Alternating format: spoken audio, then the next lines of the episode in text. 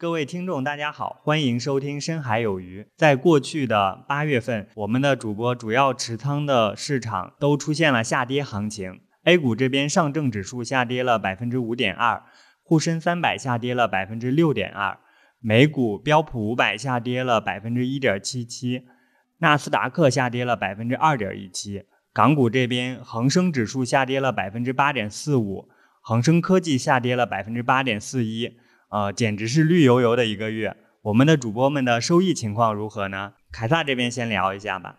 嗯，我八月份亏了百分之三，年内算是基本打平吧。A 股的亏幅是超出我预期的，虽然我仓位不算太重，但是我亏的最多的还是纳指期货。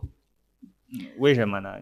就因为整个八月其实美股也是有一个比较明显的下调嘛。哦。刚刚也说了，这个纳指下跌了二点一七，然后我作为一个加杠杆的人，同时我还做空了美债收益率，而美债收益率又上涨，所以相当于两边都在亏，亏钱。然后而且还有就是我的重仓股特斯拉和苹果也都下跌了，嗯，所以等于说股票和期货全都在亏，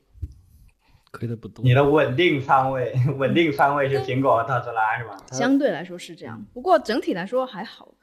只亏了百分之三，对，稳定仓位是国内的货基，嗯嗯也，我八月份的话亏损是百分之七左右，然后年内的收益率的话收窄到了百分之三点七五。这个月其实我没有什么操作，但是通过刚才的收益率情况，大家看到美股和 A 股还有港股的回撤都很大，就导致我整体上跟就是大盘的这个回撤有一些持平吧。鑫哥这边呢？我八月份也亏了七个点左右，然后年内的收益率是负七点五。呃，这个月其实我遭遇到一个比较大的事件，是我持有了一个医药股遭到了一个做空事件。呃，它在就是爆出来的当天就直接下跌了百分之二十吧，然后持续了一周的一个下跌的一个周期，遇到一个很大的一个大幅回撤。然后后来又慢慢的调整了，调整回来了一点点，但是也让自己的持仓吧再次创创了历史新低，是这样这个医疗股现在占你的仓位了有百分之二十吗？啊，二十倒是没有，百分之十几吧。哦，那也挺多的。嗯，那最后剩老干部了，老干部来做一次总结。八月我亏百分之十二点六左右，年内亏百分之八点一左右。八月我惊人，好可怕呀！哎呦我没想到股市跌这么多，所以损失就比较惨，而且下跌到一下从负到正啊，不对，一下从从正到负是吧？因为亏是吧？嗯嗯，然后而且下跌到后面的时候就比较危险嘛，所以也减了仓。反正涨的时候仓位轻，跌的时候仓位重。然后八月我刷新了历史单月亏损金额的记录，上一个记录是去年的一月份。反正比较超预期吧，嗯，然后我现在觉得我需要丰富一下这个做绝对收益的武器库，就稳健理财嘛。什么是绝对收益啊？绝对收益就是跟大盘没关系的收益啊，怎么都挣钱。但但不是说余额宝啥的，也不是债什么，就是就是通过交易啊或者别的方面来研究和实践一下啊，就是寻找一些和大盘没有什么关系的收益来源。反正目前在进行一些初步的探索和实践吧。嗯，我记得之前老干部之所以说股指期货好，就是因为觉得它大盘它的胜率比较高，所以你可以把仓位做得很重。对，因为是相对收益嘛，因为有贴水啥的。但是最近贴水一方面不多，另一方面大盘也跌，嗯，而且跌起来主要这个时间有点长，反正。反正过去十年没有出现过连续两年的下跌，就但是，但无论如何，现在出现了，反正就是，哎呀，挺惨的。在股市活得久，什么都能碰到，是吗？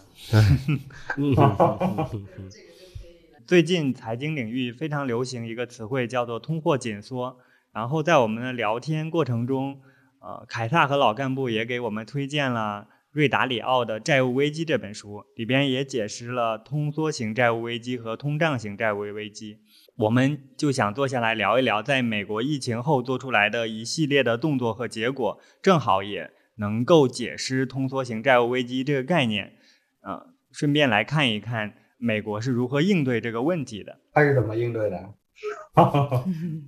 啊，我们后续来展开啊。首先呢，我们先就是给大家讲一些背景知识吧，好唤起一下美国疫情这天经济的情况。在二零二零年的时候，受美国新冠疫情爆发的影响和油价崩盘，美股在二零二零年三月出现了四次熔断：三月九号、三月十二号、三月十六号、三月十八号。美股的上一次熔断还发生在九七年的十月二十七号。看一下美股的历史的话，其实它只总共只熔断了五次。然后我们再了解一下当时美国的一些其他的数据情况。四月份的话，美国的失业率环比飙升了十点三个百分点，到达了百分之十四点七。非农业部门就业人口环比减少了两千零五十万人，创了历史最高值。这是上世纪三十年代，呃，就是经济大萧条以来的最高值了。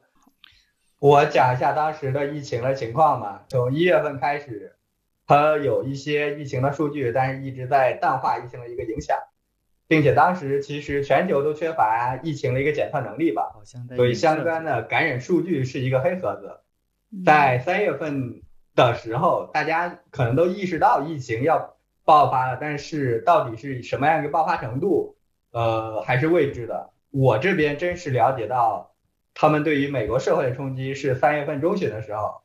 因为我这边是 NBA 的一个铁杆球迷吧。当时除了美股或者说财经类的新闻以外，天天刷的主要是 NBA NBA 的一个新闻。在三月十号的时候，呃，他们有个球队是犹他爵士队，球队的当家球星。呃，是全明星中锋戈贝尔，他当时在一个比赛的新闻发布会上说自己可不相信什么新冠，并且当即用手触摸了发布会上的所有的话筒。呃，比较戏剧性的是，两天以后到三月十二日，戈贝尔和他的同队的队友米切尔同时爆出了感染新冠，所以当天还是第二天，NBA 就宣布。暂时停摆了，那一个场景吧，让我意识到，可能就是美国那边的疫情，呃，已经瞬间爆发了。所以疫情在当时三月份和四月份，应该是全面影响到了美国大部分人的生活，应该和证明刚才同步的那些数据是一致的。在三月份和四月份，呃，不管是美国那边的失业率，还是一些货币供应量，呃，都发生了比较大的一些变化。那刚才这边也提到了，是说当时的美国因为疫情的冲击，面临了一个通货紧缩的一个情况。我相信很多人其实对于通货紧缩的概念不是特别了解。那我这里就简单解释一下什么是通缩吧。其实通缩很简单，字面上的意思嘛，就是物价下降。那我们因为历史原因，我们可能就很熟悉通胀的危害，就是物价飞涨啊，财富缩水。但通缩我们没有经历过，它有什么危害呢？首先，在一个通缩的环境里面，我们那些所有借钱的人，他的负担会变重。最简单来说，就是你有房贷，那你的负担就会变重，因为钱它变得值钱了，那它的购买力在上升。你原来欠的一百万，现在它的实际购买力有可能是一百五十万，但是你的收入并没有上涨，所以钱变得值钱了，就意味着你的债务负担会变得严重。也就是说，你去借钱，你就更难去偿债。而且，因为大家都能预期到未来各种物价也好，房价也好，嗯，会下跌，所以大家就会推迟购买东西。那你越推迟的话，你你的消费也变少了，所以这个价格就会进一步的下跌。那企业的投资它也会去收缩，你的消费决策对你就就会产生这种循环下降的情况。然后对于个人来说，哎，你减少举债。多存钱是个好事，然后我们的风险承受能力会提高。但是在整个社会里面，每个人都在这么搞，呃，因为你的支出是另外一个人收入嘛，你也不花钱了，因为你因为你预期到你的钱在未来会更值钱，所以你现在先不花。那你不花，别人也不花，那你别人也没有收入了，你可能也没有收入。然后大家都在减少收费，所以所有人的收入都下降了。然后你原本想储蓄，你原来是想多存钱，但是你现在存不下钱了，因为你收入变少了。所以这个也叫节俭悖论，它也是凯恩斯主义的一个观点。就每个人他消费都减少的时候，那企业会减少投资，它也得缩小产能，那随之而来就是裁员还有失业。嗯，有没有觉得有点？这里头，这里头，我觉得有一点大家可能不太好理解，就是大家会觉得自己的钱在未来更值钱。呃，有一个更直观的感受是，大家会觉得自己未来的收入会减少，那么自己现在拥有的钱就会比较重要。对于未来的收入预期减少了，这其实对应着企业减少产能，更多的人失业呀、裁员呀，都是一致的。就是我们都很担心会发生裁员或者失业的情况，导致未来的收入减少，所以越来越多的人会在支出上越来越保守，比如买房啊，或者说大额的消费啊，都会越来越谨慎。所有人都这样的时候，整个社会的一个消费的情况就会锐减。呃，如果只是短时间的小幅度的通缩还好，但是如果持续这样子，然后又很严重的话，它就会造成债务危机。然后在债务危机里面，这种也叫通缩型债务危机。通缩型债务危机这个概念是桥水基金的创始人瑞达里奥提出来的。他研究了全球历史上四十八个让大国的实际 GDP 降幅超过百分之三的债务危机，并且把它们分为两组。第一组是以外币计价的债务占比比较低，没有出现大通胀的危机，这个叫做通缩型债务危机。第二种是以外币计价的债务占比比较高，出现了大通胀的危机，这个就叫做通胀型债务危机。在达里奥的债务危机里面，他提到了一些应对通缩型债务危机的手段。具体来说，美国在这一次应对里面，它是怎么来应用的？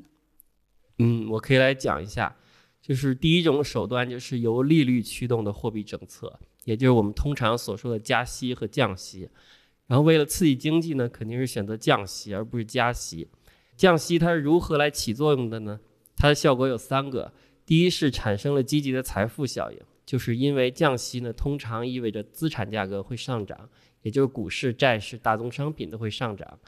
然后这些资产价格上涨之后，一方面可以产生一些财富效应，就是说，就像我们比如炒股赚钱了，那么消费的意愿就会更多。然后另一方面也会增加这些作为债务的抵押品的价值，就是提高了一些放债的一些能力。嗯，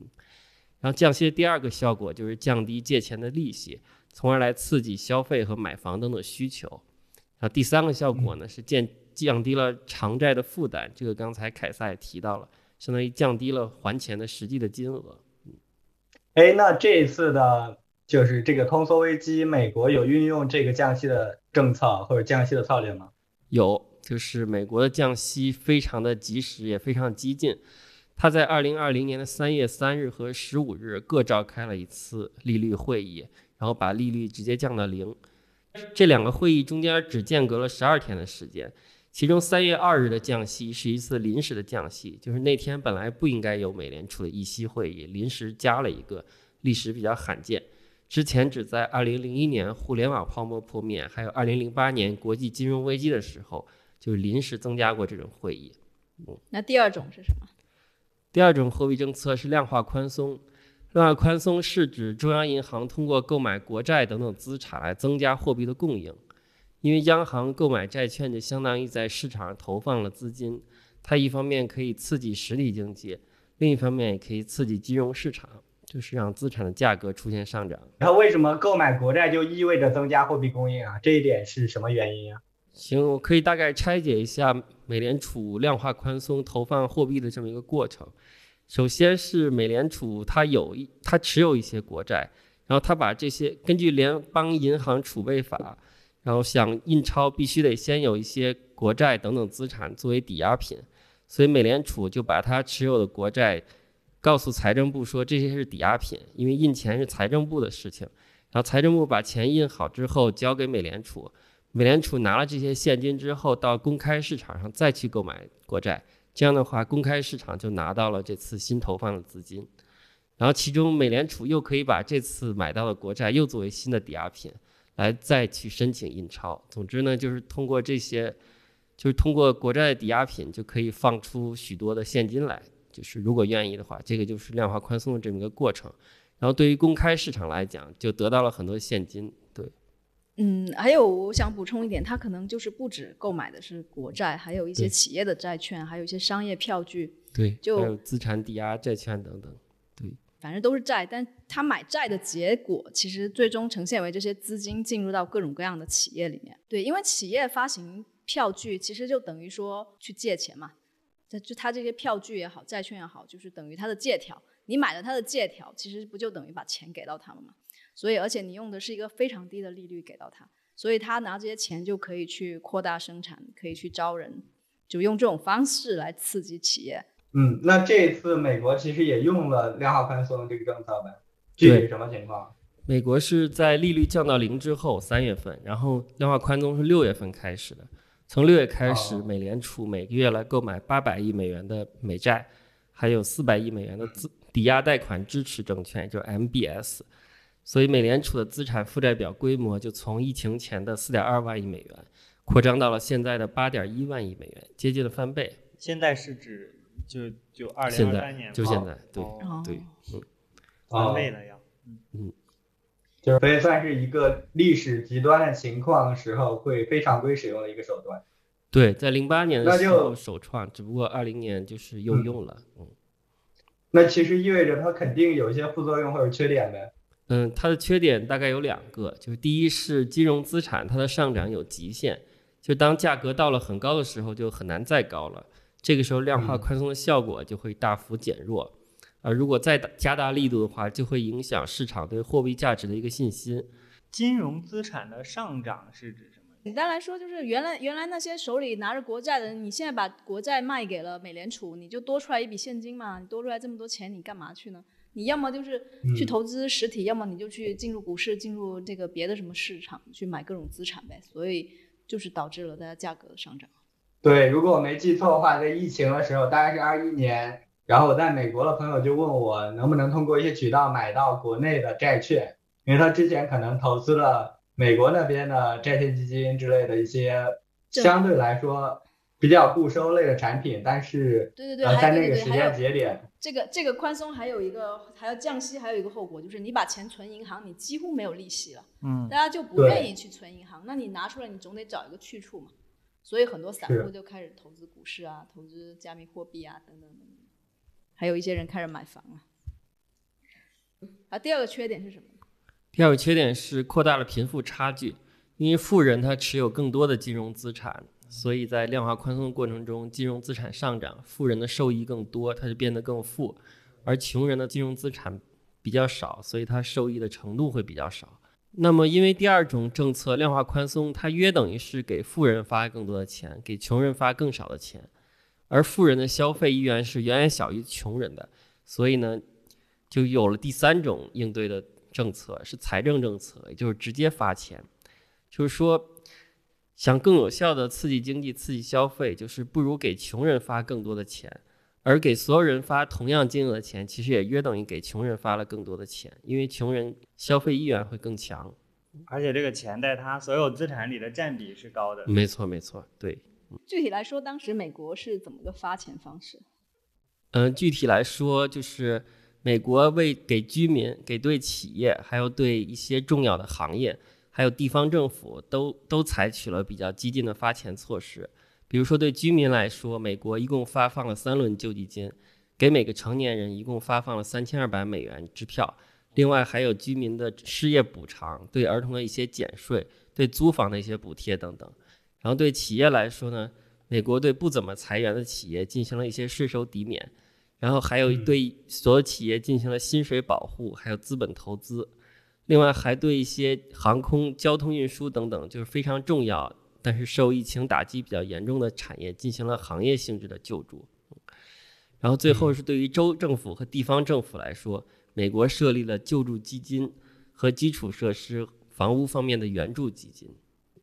嗯，具体展开的话，细节会很多，不过比较重要的是两点吧，就是第一，就是美国在应对2020年这个危机来说，使用了刚才提到的所有三种政策。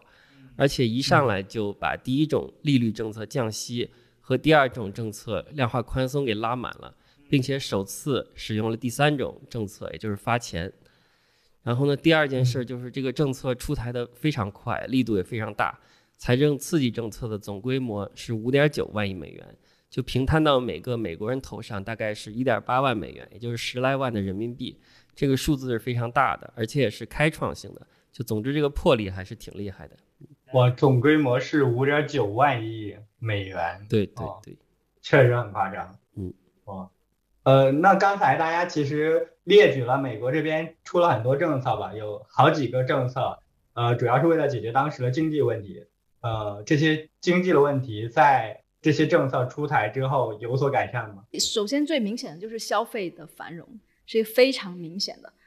它甚至还外溢到，就是带动了中国一波出口大繁荣，然后体现在数据上，就是我记得是二一年的呃一月份开始发第一轮钱的，然后当时二一年一月份的 PMI 直接就到了六十，还有有个制造业和服务业，一个是到六十，一个是到五十七点几，也就是说这种，对，我们之前有有以前有讨论过 PMI 就是一个采购经理人指数嘛。就超过五十的话，五十就是荣枯线，超过五十就是表示比较繁荣，而且它到了六十就是属于非常繁荣了。所以发钱确实是对消费有非常好的效果的。对，当时应该有些印象，在二一年的话，我们国家当时是集装箱一箱难求，对吧？哦，我想起来了，当时还有一个航运的公司中原海控涨了好多倍。但是这个航运公司背后其实是证明了中国对于美国的出口在。当时贸易战的背景下，也是逆势走高了一一段时间嘛。至少在二一年那个节点，整个的股市也表现的比较好，也都是因为这个出口的效应拉动的。这应该是一个侧面的数据，证明当时美国整个消费的一个数据的表现。是的，所以你看，美国放水的时候，其实作为外国，它也是享受了一波繁荣的。除了消费以外，失业率达到了一个新低。这也就意味着大家的薪资其实是在上涨的。对，就是大概花了一个一年左右的时间，因为疫情所带来的失业的问题，基本上在美国这边发生了一个比较大的扭转。嗯，那除了带来消费的繁荣以外，放水又怎么影响到资产的价格呢？像股价它们是怎么变化的？无论是降息也好，量化宽松，还是说给每个人发钱，它的结果都是市面上钱就是变多了。而且你获得钱的成本也很低，所以这个时候资金就会涌入到各种资产里面，股市、房市，还有加密货币等等。然后包括说全球散户也开始关注美股了。就以前的话，呃，以前的话，散户交易在美股市场里面占比是比较低的，但是，嗯嗯，然后这一轮差不多拉到了百分之二十五到三十吧。当然这是那个时候的情况了。我估计今年就是下跌之后应该会洗出去一波。但当时是特别活跃的，然后也对一些各种做美股的券商来说也算是一个大利好吧。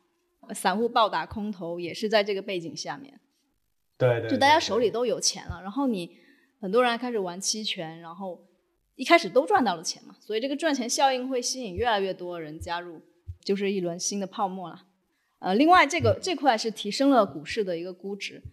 那另外一个就是疫情让这些线上的经济它的。基本面变好了，特别是纳指的权重股，像苹果、谷歌、微软、亚马逊、Facebook 都是业绩变得更好了，所以它这些企业算是享受到了估值和盈利的一个双重的 buff。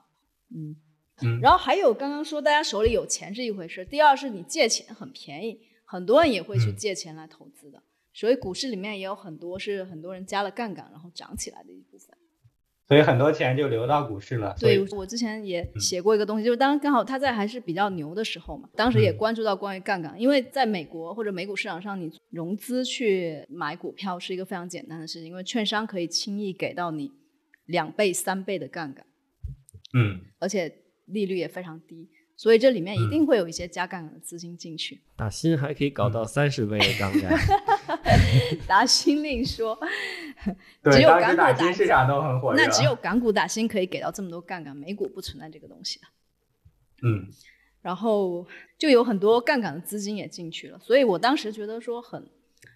就很危险嘛，感觉上这个泡沫不只是大家手里现金买进去，还有很多人借钱买的。那一旦跌下来的话，那就是双重打击。因为有些人那稍微一跌一跌下来，有些人他就会因为加杠杆的原因，他会爆仓嘛，爆仓他就得卖出，卖出就会导致股价再跌，然后又变成螺旋式的下降，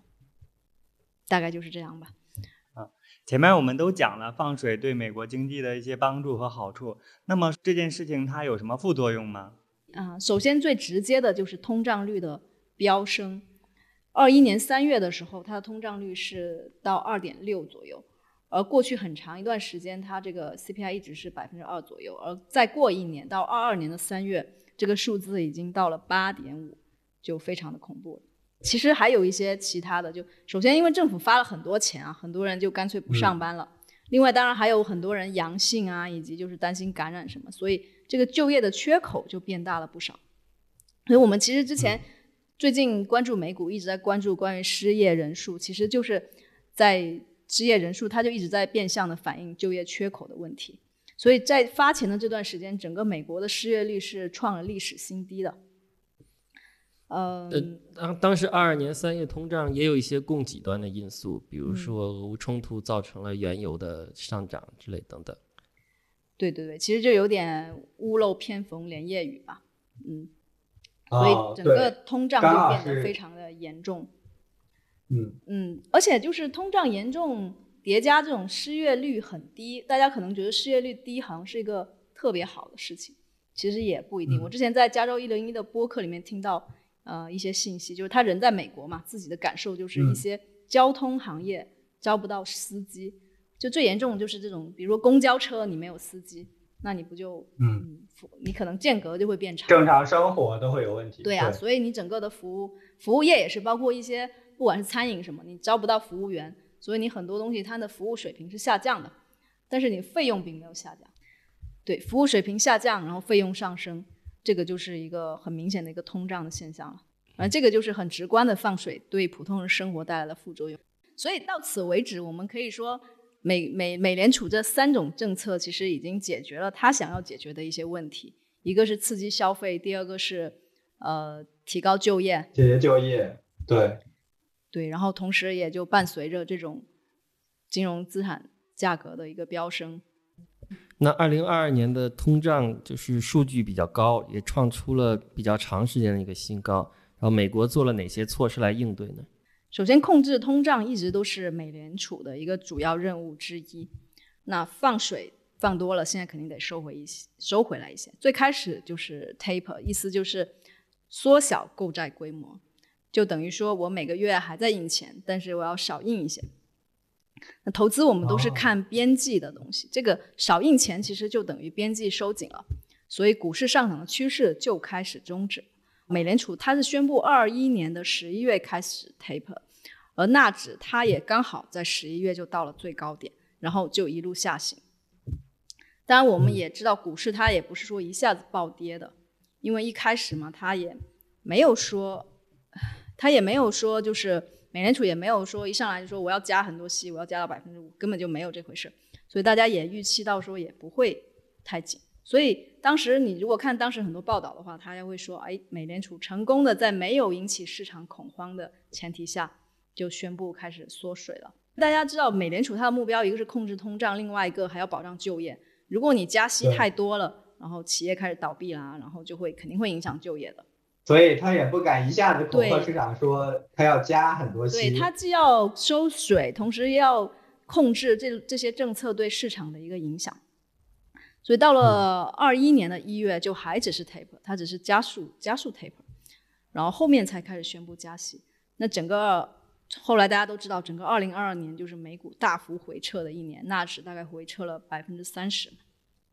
中间好多轮，其实并不是说你一开始知道它会降这么多，大家都觉得说美国这么加息方式，那它肯定要衰退了呀。国内很多报道也说这个面临衰退怎么样，结果人家就业就是还是那么红红火火的。就每次每一个月我都会看他那个关于非农就业的一些数据，就是他还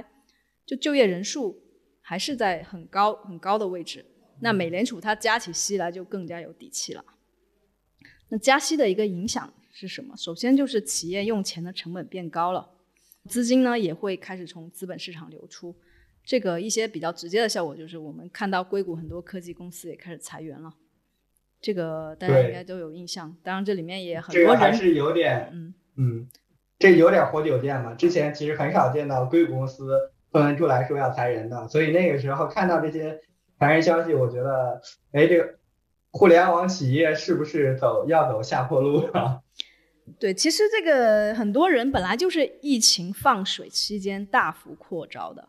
你裁完之后，它的规模、人数各方面其实还是比疫情前要多，所以这个也算是经历了一个周期吧。那资产价格下跌，那消费品也也是一样的。之前政府发了钱，然后大家各种买买买，然后物价和股价都买高了。现在因为加息，已经加到五五点二了吧？到这么高的一个利息，现在应该是五点二，嗯，五点二五到五点五。嗯，对，第一是你，你也你现在钱存在银行有很高的利息了呀，你用来消费就没那么划算。第二是之前发的钱大家也用差不多了吧，所以也没那么多，没有那么多钱，所以消费也就下来了。所以美国今年的一个进口啊，呃，换换句话说就是我们的出口就开始下降，对，也也有这个关系在里面。关于它通过加息来降低。市面上流通的资金这个事情，就是刚刚所说的，因为你投资股票或者各种资产，你的收益都不一定能跑得赢货币基金，所以原来用去买资产的钱又回到大家又存到银行里面去了，所以这个市面上流通资金也就变少了，所以他之前所谓印钱也就收回去了，因为你的钱存在银行里面不用它，实际上一定程度上就等于放在床底下。所以不进入流通领域的钱，它就等于不存在，不不存在的意思就是不会推动物价的上涨，不会推动资产价格的上涨，大概就是这样吧。去年美联储加息了一年，大家有在这个过程中卖出或者说提前规避这个风险？我没搞美股，也没搞什么提前卖出。对，对我持有了很多美股，我也没有卖出。我是做空过一段美股大盘的，算是降低了一些损失吧。但这个事情也不是说一开始知道他要 taper，他要加息，你就开始做空了。你你身在其中，总是觉得好像还是有一点点，有一些机会吧。基本上我印象中，我应该是到了六月左右，反正大概大概到了年中开始才开始做空的。是这样的，就是我其实持有的美股成分还挺高的，之前有百分之三十多。然后当时我有一个做投资挺好的朋友跟我聊天说，美国要加息了，因为已经有各种风声说要加息了。嗯。然后说我要不要降低我的仓位？当时我个人的判断，哇，我已经就是收益率这么高了，天！那我说即使加息。对我应该影响也不会很大吧，呃，但是事后是就是事后看来，其实是我太乐观了，因为我当时持有的大部分都是就是高估值的一些成长股，然后就是在这个一年的加息过程中，呃，基本上跌掉了之前大部分收益，还是挺惨的。所以这基本上都是呃之前那个放水拿到的收益，在这个加息过程中基本上就还回去了。对，反正。我觉得提前规避或者提前卖出做空美股还是挺有难度的，因为我们现在是回头站在上帝视角来看，就是哦，原来美国加息了这么多，加息这么快，嗯，然后美股确实去年也跌了不少，但是站在当时来看，就是我们只能得到截止到当时的信息，就是当时挺难判断出美联储加息这么多，因为我回顾过，就是二零二二年去年的重大新闻吧。就站在去年年初的时候，市场是认为美联储加息会加到百分之一点七五为止，这是当时的一个预期。然后在去年年中的时候，美联储第一次加息七十五个基点的时候，就是美联储主席鲍威尔说这个幅度加息不是常态，就偶尔就这么一次。然后拜登也说，就是 CPI 这个指标已经过时了，就不能用 CPI 再来衡量通胀。意思就是说，我们应该修改一下这个通胀的标准，现在不那么不算什么大通胀。也不太行，所以他们都是出来迷惑市场的，或者说是安抚市场的，防止当时出现市场恐慌。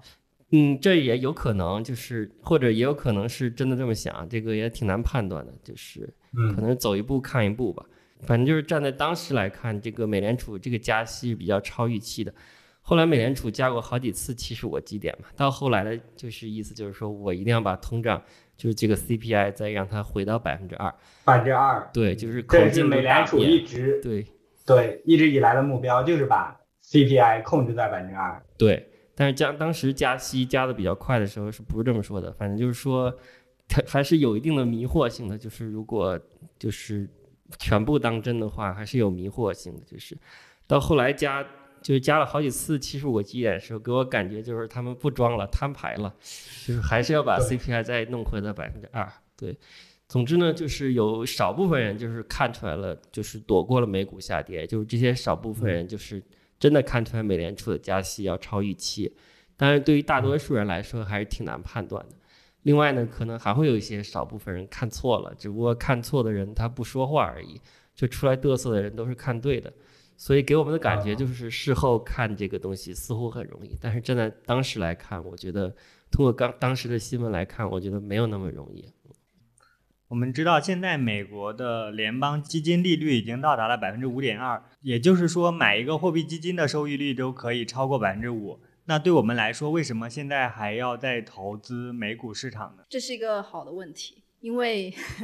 其实就是确实是因为投货基它的收益已经很高，所以很多资金它它是从股市里面流出来了嘛。但是留下来的人是怎么想的，这个就很重要。像我们今天留下来的，其实就是考虑到美国它现在。的借债规模已经很大了，也就是说，它要维持这样一个超过百分之五的利息，也就是美国财政它每年要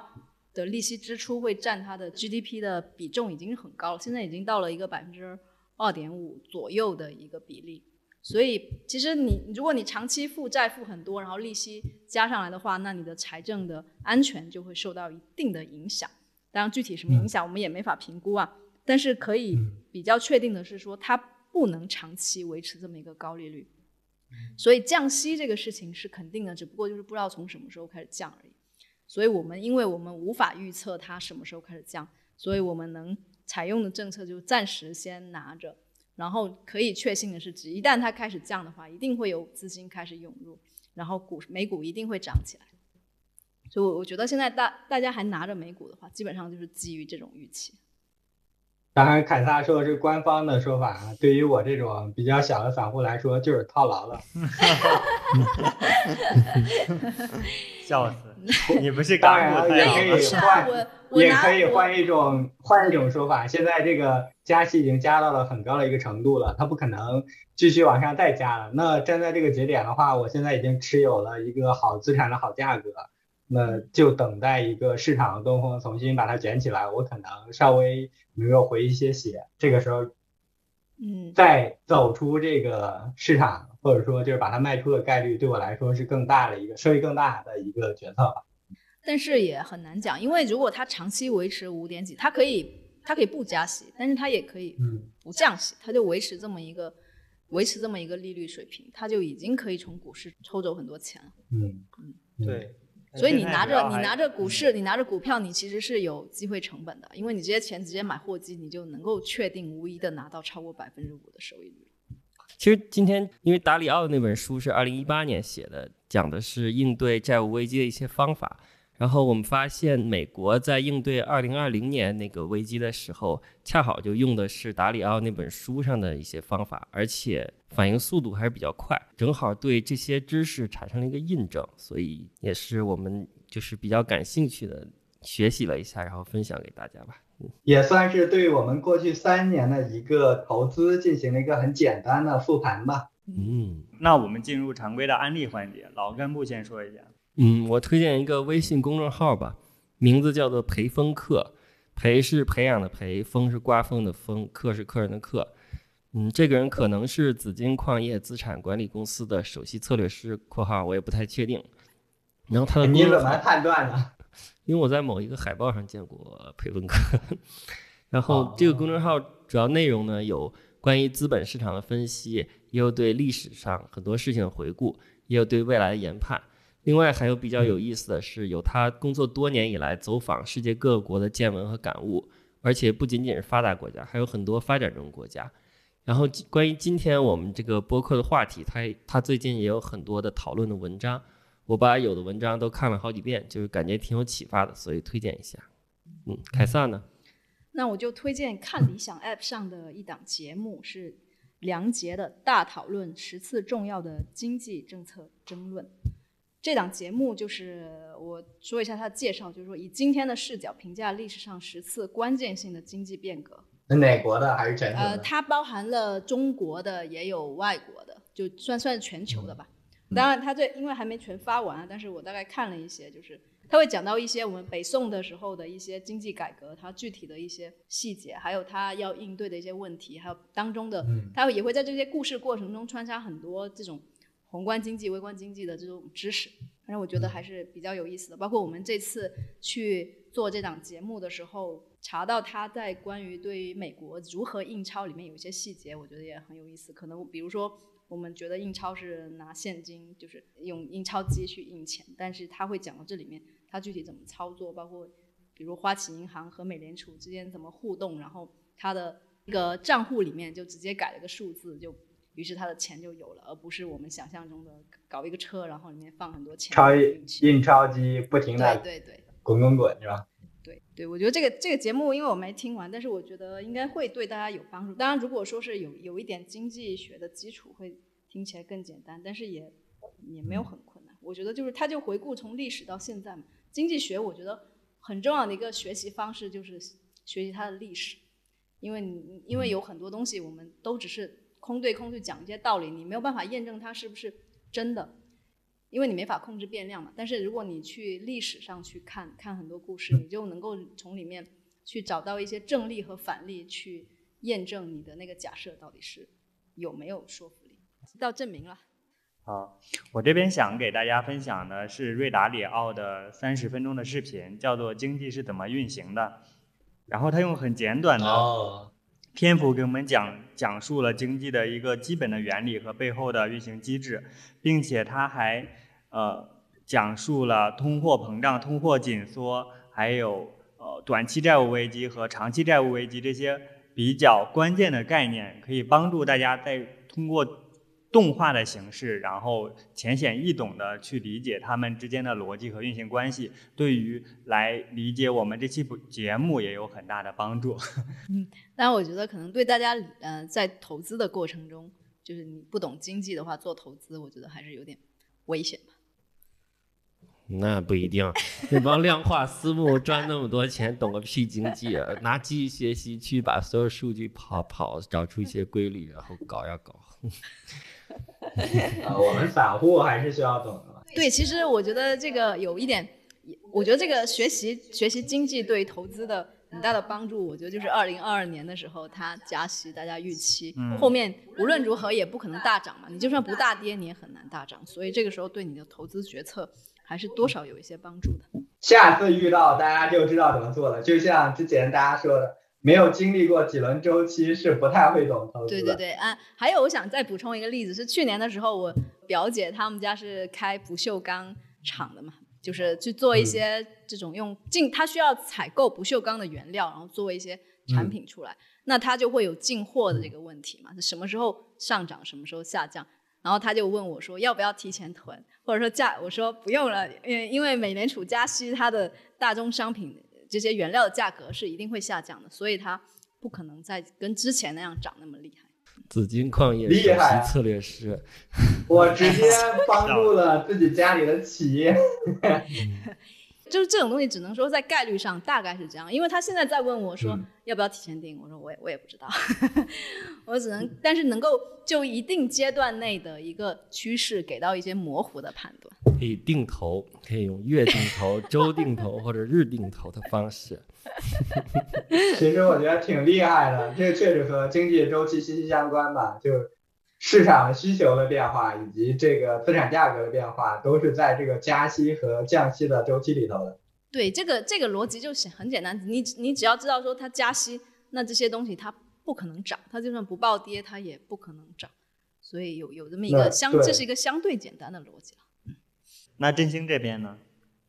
呃，有感于这一次大家讨论的经济周期，我也想到我之前看一本书啊，呃，叫《美之猎犬》。当然，这本书记录的对象是上世纪五十年代到七十年代日本的一个以钢铁起家的公司，叫安宅产业。他家有一个富二代叫安宅英一，他很喜欢收藏各种陶瓷产品。之所以说和周期相关，是因为他在上个世纪中期由钢铁起家，但是后来在安宅产业的借债扩张过程中遭遇了石油危机。因为他们参与石油贸易，最终安宅产业整个破产了。而这个安宅英一正是那个时间节点的安宅产业的董事长，他有一个特别的爱好，是收藏古代的陶瓷，像中国的宋瓷呀，还有朝鲜那边的李朝的白瓷呀之类的各种陶瓷藏品。呃，他是上个世纪中期全球最有名的陶瓷收藏家，所以在上个世纪七十年代可以说是在藏品这个领域的眼光是独树一格的。这种审美标准，呃，对于宋代高古瓷呀这些的看重呀，也慢慢的发展成为了现代对于陶瓷审美的重要标准。如果大家对这批藏品比较感兴趣的话，可以去现在的大阪东洋陶瓷美术馆去逛一逛。现在是。大阪东洋陶瓷美术馆的主要藏品。好，那我们本期的节目就聊到这里，欢迎大家的收听。我是振民，我是振兴，我是凯撒，我是老干部，拜拜拜拜拜。